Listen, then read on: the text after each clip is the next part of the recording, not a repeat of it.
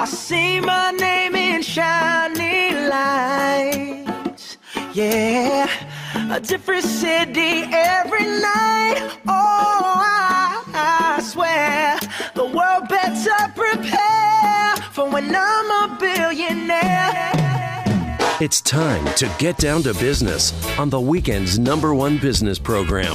Known as the King of Networking, your host Shalom Klein has worked with thousands of entrepreneurs and created countless jobs. So, to success, let's get down to business. And indeed, we are all about small business, jobs, and entrepreneurship and business. We talk a lot about business here. You're on with Get Down to Business, and I'm your host, Shalom Klein. Remember, you can always download podcasts from Get Down to Business on my website at shalomkline.com. And while you are there, don't forget to follow me on Twitter at Shalom Klein. It's going to be a jam-packed week of content and information you will not want to miss.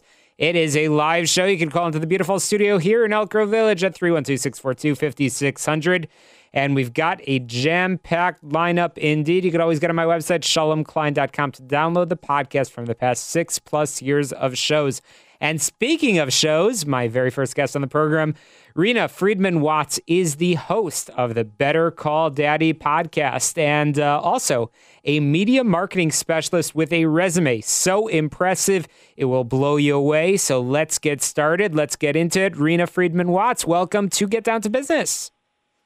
Hey, Shalom. I'm so excited to be here. Oh, it's so exciting to have you. Rena, you have worked with some pretty impressive individuals. You've been involved in producing shows like Jerry Springer. And I mean, the list goes on and on. I just name dropped one. But Rena, I love to get to know the person behind the microphone. Can you tell our listeners very briefly a little bit about your background? Well, it's been rumored that there's 6 degrees of separation between Kevin Bacon and anyone else in Hollywood, but I feel like today that is just shrinking to like 2 degrees with my, varied network of influencers and people that I'm connected to on LinkedIn. I can help take your business to the next level. 100%. And you are a LinkedIn-aholic. That is for sure. You are connected with so many people. And actually, just this morning, I spoke to somebody that you put me in touch with. So thank you for that. And Rena, you are, as mentioned, super connected in the world of Hollywood. But really, you have brought some of that expertise into the business world. And we're going to talk all about the work that you do with companies. But I want to get started actually in talking about your podcast, the Better Call Daddy show.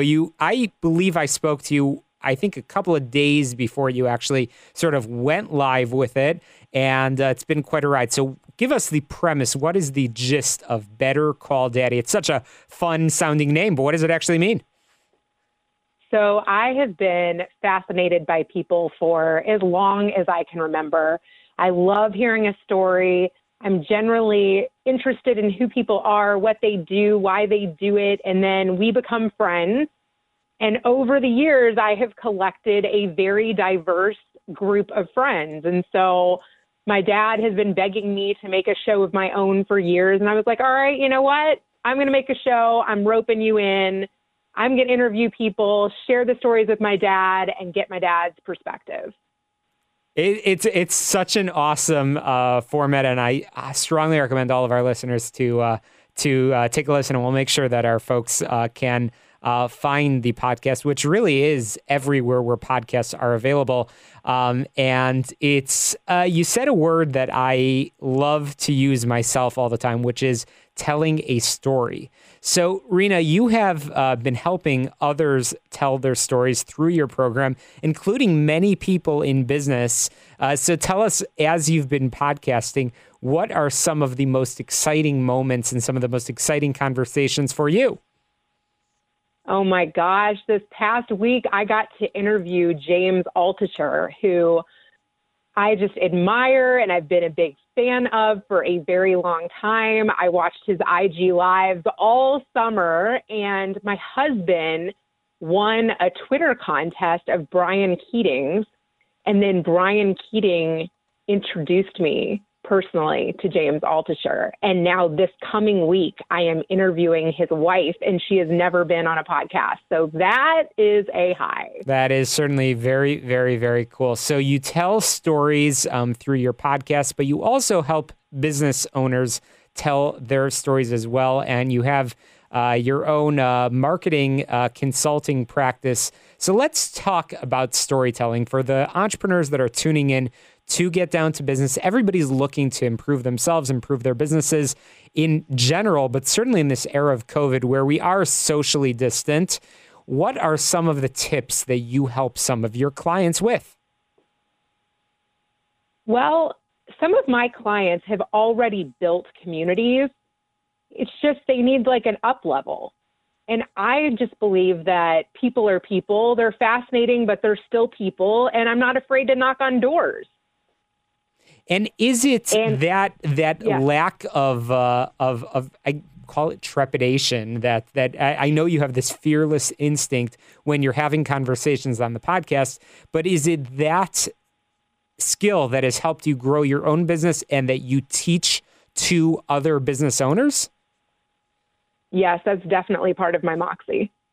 That's so much fun. That's so awesome. So in terms of businesses, we just talked about some examples on the podcast. Can you tell us examples? You don't need to use names, but of businesses that you have worked with during your extensive career that you have helped grow? I've worked with best-selling authors. I've worked with top podcasters. I've worked with influencers. I've worked on events, helping them get sponsorships. I've even helped people get back into the dating world and navigate creating a profile and how to weed out men. That's wild. That's totally wild. I'm chatting with Rena Friedman Watts, who is the host of the Better Call Daddy podcast. You can find it really wherever podcasts are available. And shout out, I was privileged to be to join Rena as a guest on the show. Actually, we recorded a little while ago, but it just promoted, I think it was last week or so.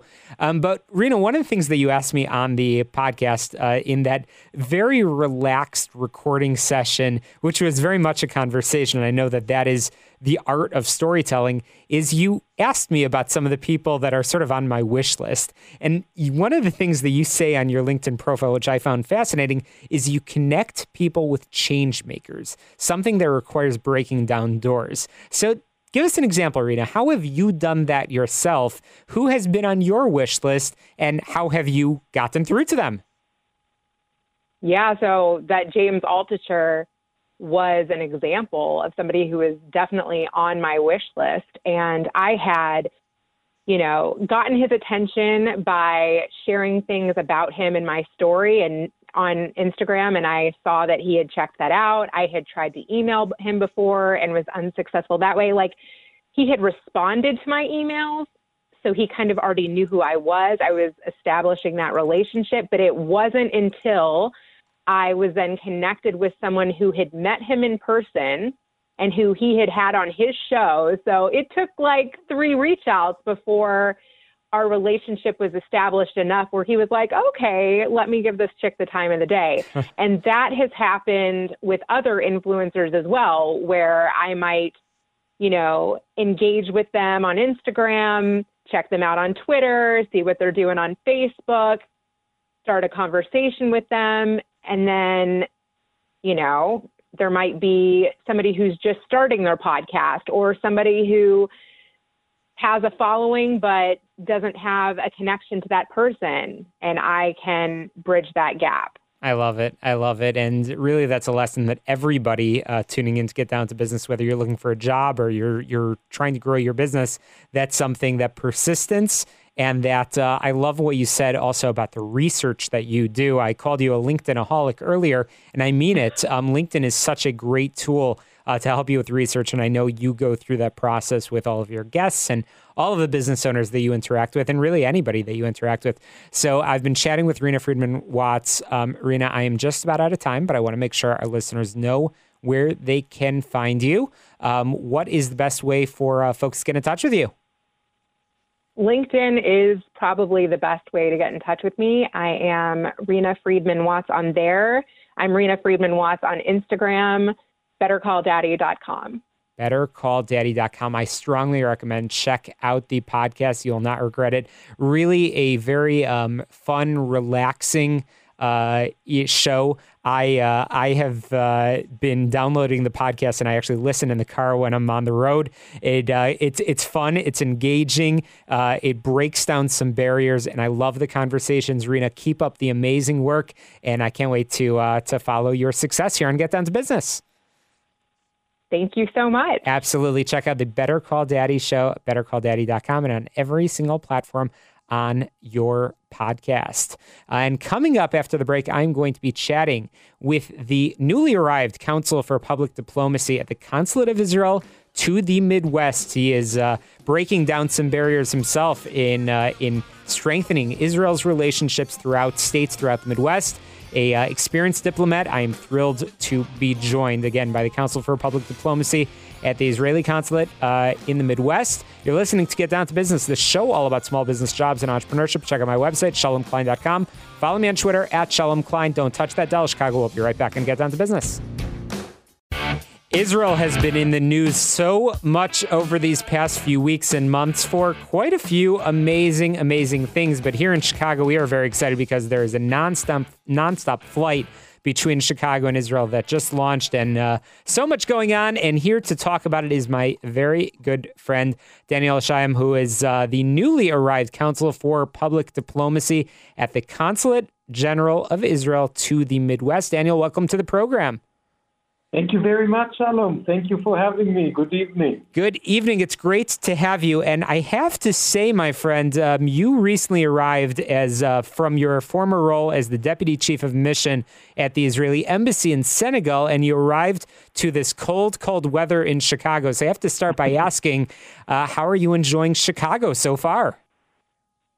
First of all, Chicago is one of the most beautiful cities in the world, I think, and I don't think I'm exaggerating. It's not my first time in Chicago, and it's not because I'm comparing my recent city with Senegal, Dakar, where I lived. I really think, objectively, it's one of the best gems, kept secret gems around the world, and my job is to make it not a secret anymore, and therefore, as you said, I hope that the direct line of United Airlines, and hopefully El Al will also resume its vision of the direct line, will bring more and more Israeli tourists to see this beautiful city in the Midwest.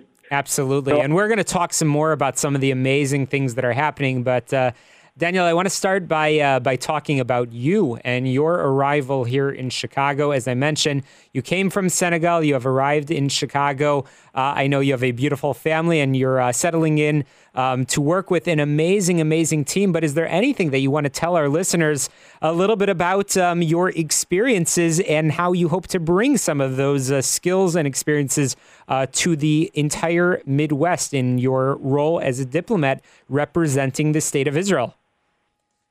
Thank you, Shalom, for raising it. Yes, indeed, it's correct. A month and a half ago, I had the privilege to come with my wife, baby, and dog, which we also adopted in Senegal. After 2 years of being the deputy ambassador to Senegal and 4 other countries in sub-Saharan West Africa, which is a unique, dynamic experience with many challenges, but I think a lot of potential to continue to strengthen Israeli relations with Africa. So many people don't know what Israel is doing in a place like Africa. And I personally had the privilege to work on various projects, whether it's building the ecosystem for innovation in Senegal and helping it become the startup nation of Africa, using the Israeli model for innovation, whether it's bringing Israeli culture together with Senegalese culture, whether it's humanitarian projects of Mashav, Israel's development agency, helping people in the fields of agriculture, women empowerment, business, creating businesses, small businesses, of crop development, export, import, and many things in order to make Africa great again. So we are there as Israel is their ally of not only Senegal, but for me, what was interesting is coming to a country which is French-speaking. I didn't speak a word of French, and I came out of there feeling like I have very close friends there who I speak to, even though you don't always have the language, the verbal language, official language, you feel like you talk to people and they understand you and you understand them. And I think that's the wonderful thing about being a diplomat, building bridges between people, and I hope to bring that here as well. Absolutely. And I'm so glad you use those words, building bridges, because I talk about that pretty much every single day of my life. But certainly on this program, we talk a lot about bridge building. And there is some amazing bridge building that is taking place just in the world. Israel has now signed historic peace deals with the United Arab Emirates, with Bahrain, some fascinating developments. And so you come into Chicago riding the coattails of that amazing news. So what sort of bridge building do you hope to see here in some of your conversations? And I know, of course, that you are coming here in the early days. We're hoping it won't be very long until you can be out and about, involved in running programs. But right now you're doing it virtually. What sort of bridge building do you hope to see here in the Midwest in general? So as for what is happening in the Middle East, I think that, as you said, what we are seeing in recent weeks with the signing of the peace treaty with the UAE and Bahrain, today they signed the various bilateral agreements in Manama, a historical El Al flight, again, another history-making, landed in the capital of Bahrain with a big delegation. It's truly remarkable and history-making. So I hope this will lead to peace in the entire Middle East between Israel and its immediate and distant neighbors. This regarding what's happening in the Middle East. As to bridges here, first of all, for me, I'm going to talk first with our Jewish friends. I know we have a lot of listeners, the Jewish communities of the Midwest. And for me, building bridges with you, it's okay, it's legitimate to have disagreements and times and see certain things from different perspectives. However, the one thing I'm asking in order to continue build this great bridge between us and the Jewish communities, regardless whether you are liberal or conservative, Republican or Democrat, Reform, conservative, Orthodox, Reconstructionist, or any other affiliation, be involved. Don't be indifferent. Care about Israel. Visit Israel. Connect with Israelis. Argue, love, support. In the end, we are all one large mishpucha, one big family. So Israel will always be there for you. It is and will always be one of the only Jewish states. It will be the only Jewish state for all Jews around the world. So this is for the Jewish friends that are listening to this program and to the others in the Midwest, smaller or larger communities. We are one family.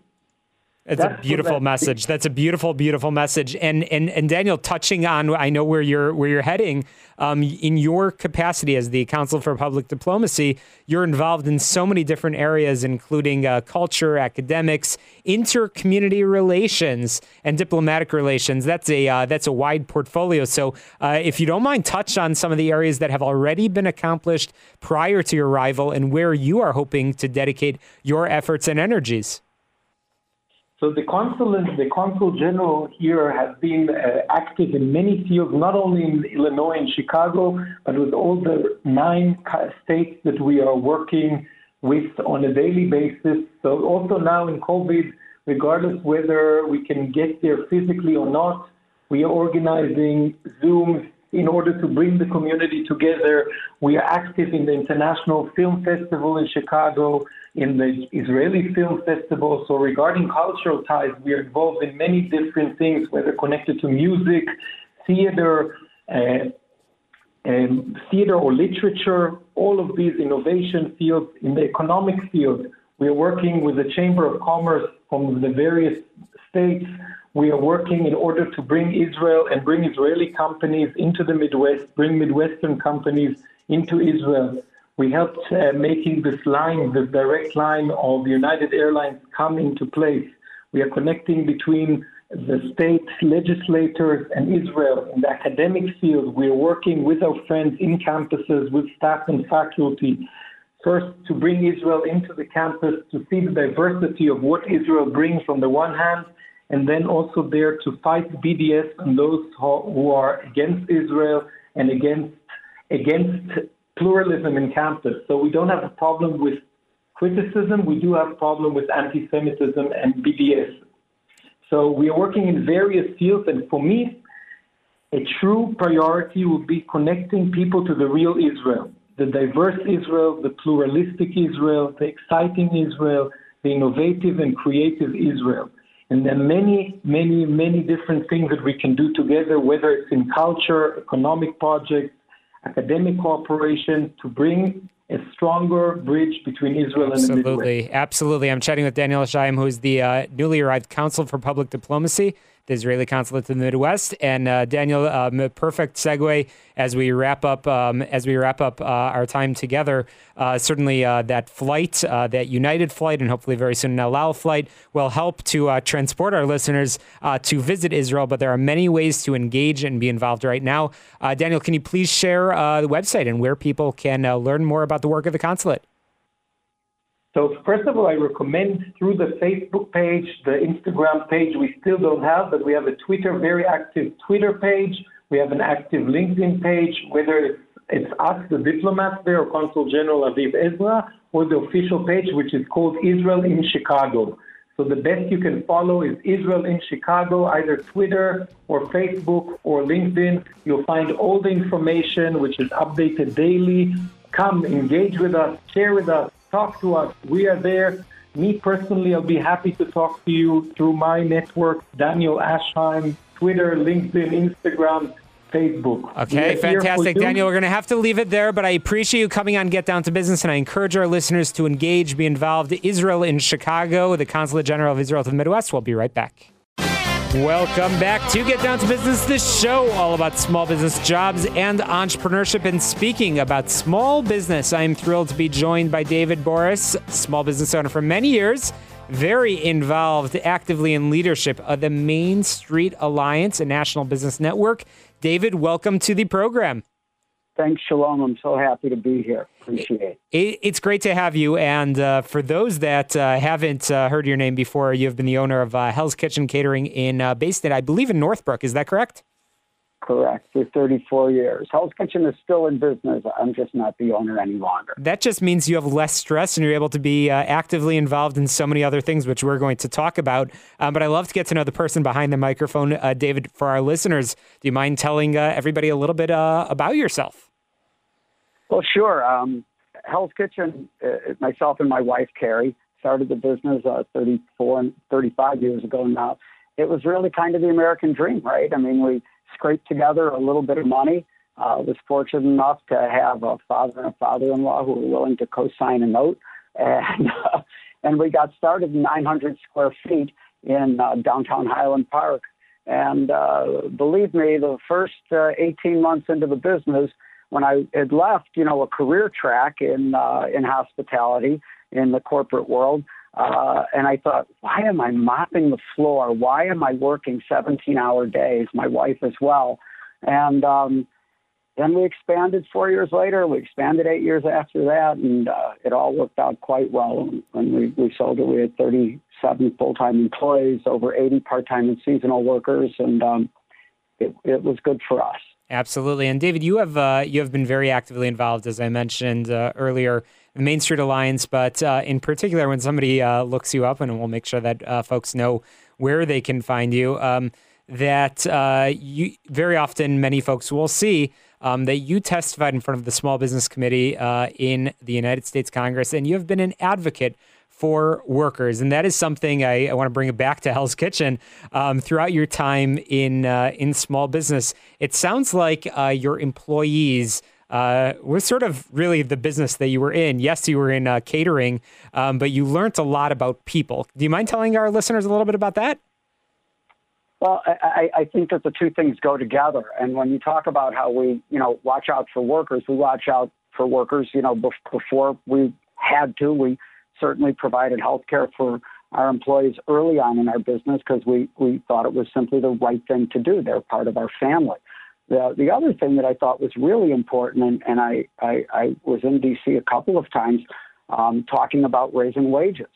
And that's a moral conversation at its core, but really at its core for small business, raising wages is a conversation about aggregate demand. Right? 70% of our economy is consumer spending. And if there is not enough money in the pockets of consumers, then there's we're not in business. And my employees are my neighbor business's customers, and his employees are my customers. And seeing a virtuous cycle of rising wages, job creation, and profitability is how we kind of view the small business economy. Absolutely. And I'm chatting with David Boris, the longtime owner of Hell's Kitchen Catering in Northbrook.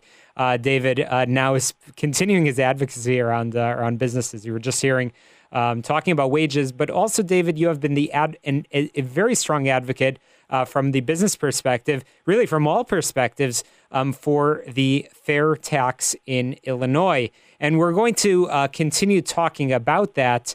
But David, how did you come around to supporting the official, folks can probably have received in the mail, the official fair tax ballot language, but how did you come around to supporting this initiative? Well, I think we've understood for a long time, right, that Illinois has sort of been digging themselves a hole for quite some time. That's a bipartisan hole that's been dug. And so you start to look several years ago at how do you really get out of this, right? How do we solve the structural debt problem in Illinois? At the same time, we start to look at where the income's been going, right? As the economy produces greater returns for the overall economy, in Illinois in particular, as well as across the country, where does the money wind up? And when I look at my income, you know, it's a funny story. They asked Warren Buffett, I think, a couple of years ago. They said, you know, well, doesn't it bother you when they talk about class war? And he said, well, no, it is a war, and my class is winning, right? And so I think there's an important conversation here about what happens when a modern economy distributes the riches of that economy in a very, very unequal way. Well, we start to look at what I think, if you'll let me invoke a quote here for a moment, what the father of modern capitalism said about how taxation is supposed to work. Adam Smith in 1776, when he wrote The Wealth of Nations, said, and if you'll indulge me for a moment, the subjects of every state ought to contribute toward the support of the government as nearly as possible in proportion to their respective abilities. That is, in proportion to the revenue which they respectively enjoy under the protection of the state. A goal of taxation should be to remedy inequality of riches as much as possible by relieving the poor and burdening the rich. So I think that it became obvious and evident that if we want to leave the most money in the pocket. David, I'm just going to have to cut you off real quick because we're going to squeeze in a quick break, but we're going to continue our conversation with David Boris, a longtime business owner and advocate for the fair tax, when we come back after this quick break. We are back on Get Down to Business and continuing my conversation with David Boris, the longtime owner of Hell's Kitchen Catering and member of the Main Street Alliance's National Executive Committee. David, we were just talking about the fair tax and what you were talking about in your experience in business, in your many years owning Hell's Kitchen Catering, is you talked about your focus on people. And it sounds like a lot of that brought you to support of the fair tax, which is candidly a very controversial issue in this upcoming election. So David, what have you been hearing on, I guess, bluntly, Main Street? What are you hearing from folks as we prepare just a couple of weeks away from the upcoming election? So I think we're hearing some things that are legitimate.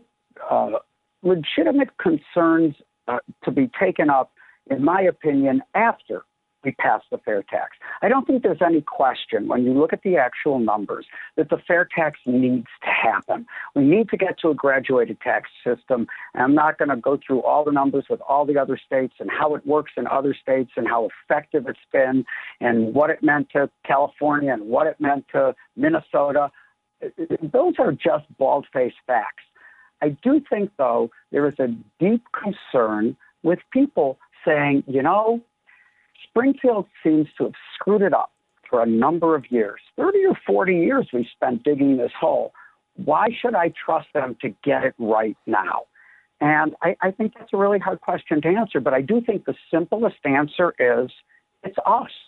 It's business owners. It's the electorate. Not at this moment to say, let's throw out the baby with the bathwater. Let's not pass good legislation because we don't really trust those guys down there. I think we pass the legislation. And then what I've been advocating to people is you make certain that you get on a telephone Zoom meeting or a phone call with your state rep, with your state senator within 5 weeks after the election and say, okay, we gave you the money. I want to talk about this budget.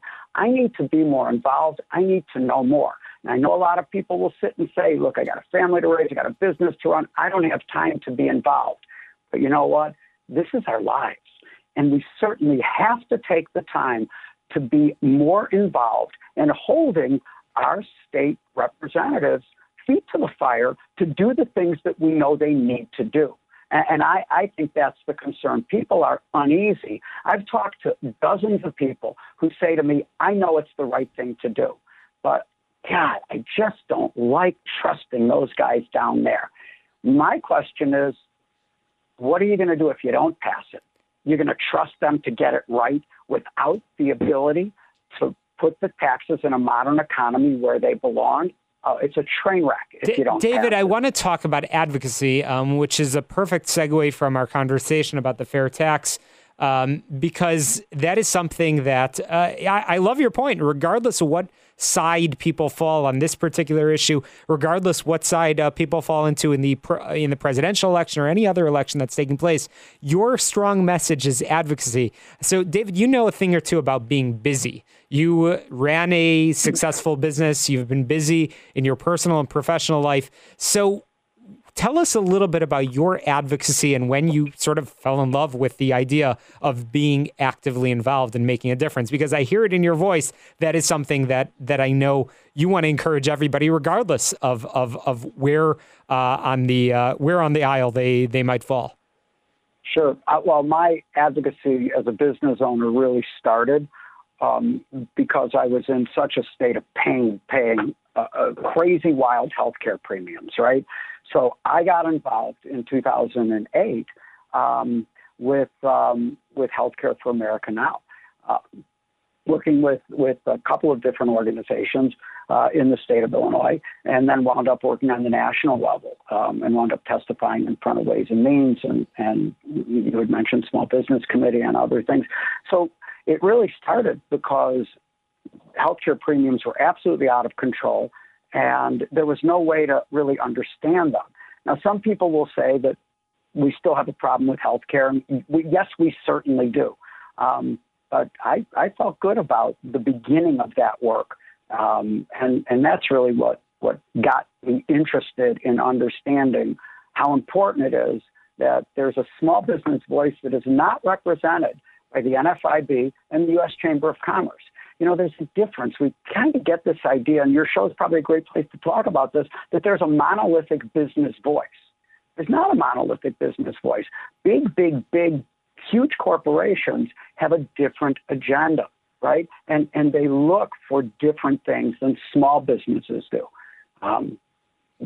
We're looking at aggregate demand. We're looking at making certain that money doesn't get sucked out of our communities, that money stays in our communities to circulate.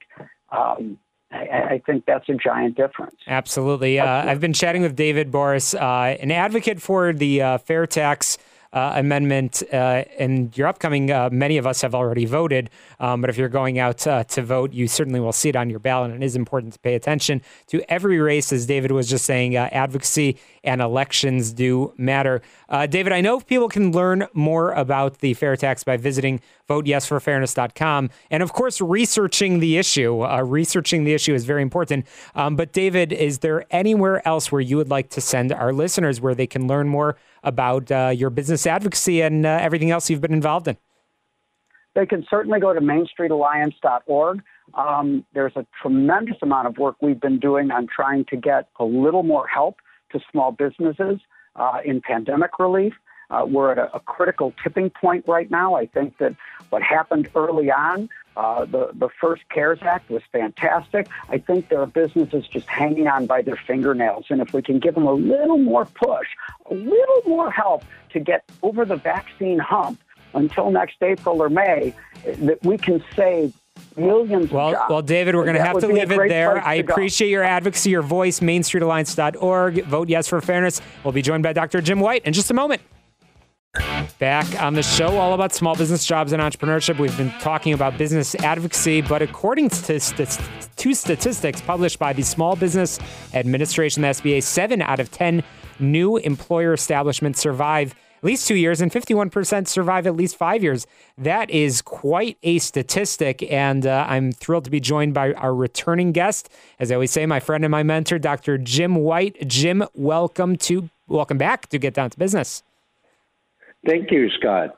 Welcome. It's always a pleasure. Oh, it's great to have you. So, Jim, you talk regularly about the landmines of business failure and how to avoid them. We just shared that staggering statistic, and you have worked with businesses over your long career, and I mean that as a compliment, Jim. So, Jim, how can people avoid those landmines? Well, first, Scott, let me lay out four major landmines that I've encountered over the past 4 to almost 5 decades. Number one is the financing hurdles. I often refer to that's lack of working capital. The second thing that we see that are some of the landmines is what I call inadequate management, or the lack of business acumen and or qualified staff. And the third thing that we see over and over and over is ineffective planning or no plan whatsoever. And the fourth thing that we see all the time is lack of marketing plan. And like I said, an even worse lack of a marketing plan is for the business owner to realize the importance of a marketing plan. So those are the four common areas that are typical landmines of small businesses. How do you avoid them? Well, capital. Capital. And especially this day and age with the COVID-19 pandemic and all the businesses suffering, I cannot stress enough. I mean, cash and a plan and the marketing. You got to find different markets today than maybe you did 6 months ago or even 1 year ago. So how to avoid them maybe is something that we could continue to dig down on over time, lay out some more specific things, especially with the times that we're living in. Absolutely. And there are many landmines that exist. And I think business owners are experiencing many of them right now in this world of COVID. But we've talked about some of those fundamentals about proper business management over our recent segments. And you certainly have seen a thing or two. Jim, I want to actually touch on the period that we're in right now, COVID-19. In your experience, are we recoverable? Are the businesses that have had to furlough, will they be able to pick back up? Do you see that end in sight? I respond this way. What a great question, Scott. And I know we have limited time here. It depends on the business. I think it's going to be very challenging for the restaurant industry or the leisure industry. It's going to be challenged. There's going to be from manufacturing. I think there's some recovery there. And also another thing you and I talk about daily, opportunities we have in these qualified opportunity funds and qualified opportunity zones. So I would encourage every business owner to learn more about that, because there are some relief is not necessarily from the government that I think everybody should take a look at. Well, that's such an important point. But I'm optimistic. That's great to hear that you're optimistic, and that's such an important point that even in this sort of challenging period that we're in, there are opportunities. But one of those important opportunities is 16 days away, which is the election. Yes. I know both of us share this message for our listeners: get out and vote. I've been chatting with Dr. Jim White, the author of the best-selling book, Broken America. Check out brokenamerica.com. Jim White, thank you so much for joining me on the air, as always. My pleasure. Have a good evening. Have a great evening. You can always get down to business. Download our podcast wherever your favorite podcast platform app is. We'll be back next Sunday on AM 560, The Answer.